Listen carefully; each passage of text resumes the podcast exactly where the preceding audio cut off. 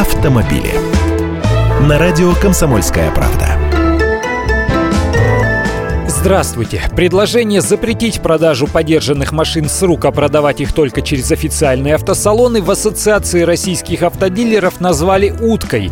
Но вот появилась новость о том, что дилеры предлагают проводить ремонт по ОСАГО исключительно на станциях, авторизованных изготовителем или дистрибьютором определенной марки автомобилей чтобы восстановлением машин после аварий занимались только официальные дилеры, а все полулегальные или гаражные мастерские остались не у дел.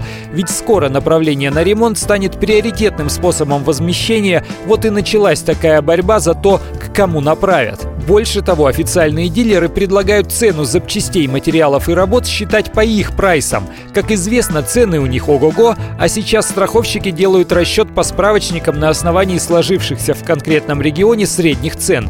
Получается, для определения стоимости ремонта вместо единой методики, утвержденной Центробанком и справочников Российского союза автостраховщиков, дилеры предлагают использовать свои расценки.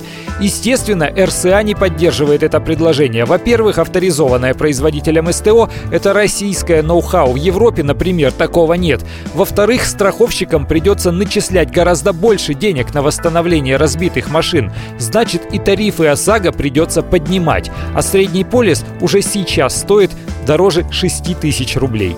Я Андрей Гречаник, автоэксперт «Комсомольской правды». С удовольствием общаюсь с вами в программе «Дави на газ» ежедневно по будням в 8 утра по московскому времени. Автомобили.